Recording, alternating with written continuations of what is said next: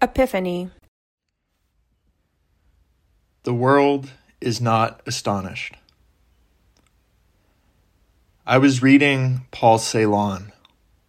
I was spilling coffee on the pages of Paul Celan, which had been in possession of at least four of my friends.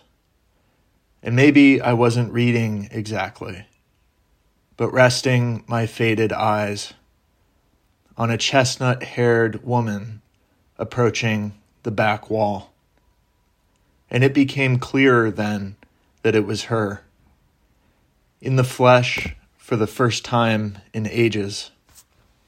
After many fluid months of separation, kept me light as an arrow in my own skin.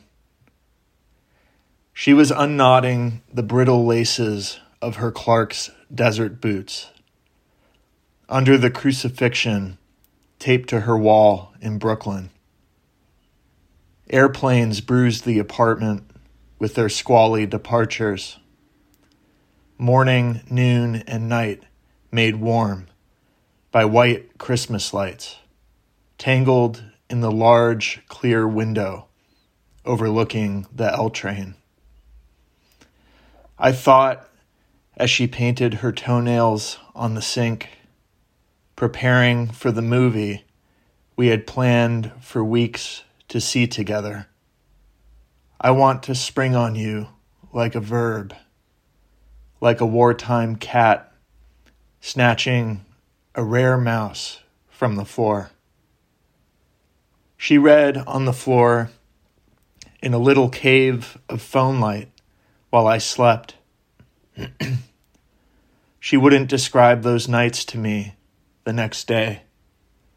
I wanted to fuck in the mornings. She'd say, but I haven't slept. I told the diner waitress that she was home a little sick. Sick because of a baby? she asked. The parks were empty at night, except for violence. There was a cat who survived ten winters. I felt brutal toward the neighbors who fed it. It was bright and hot as Rome when I went out to buy the pill at dawn. Rilke said, A lover who shows you the wilderness of eternity still stands in your way. I watched her smoke outside the coffee shop she put her headphones in and breathed out her nose. In her button up dress and Birkenstocks, sleeves tight down to her forearms. She looked up the avenue at the Empire State Building, sun flashing off its glass. I thought about all the feelings I have had about her in my life, the tremendous volume of feelings. More for her than for almost anyone on earth.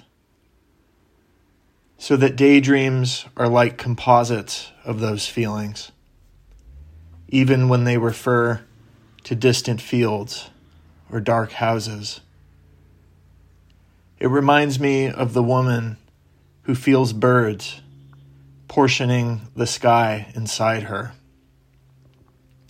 When she arrives home after spending an afternoon with friends, she makes herself sick, imagining cockfights and feathers, birds eating each other, a plate of something unprepared left by an open window.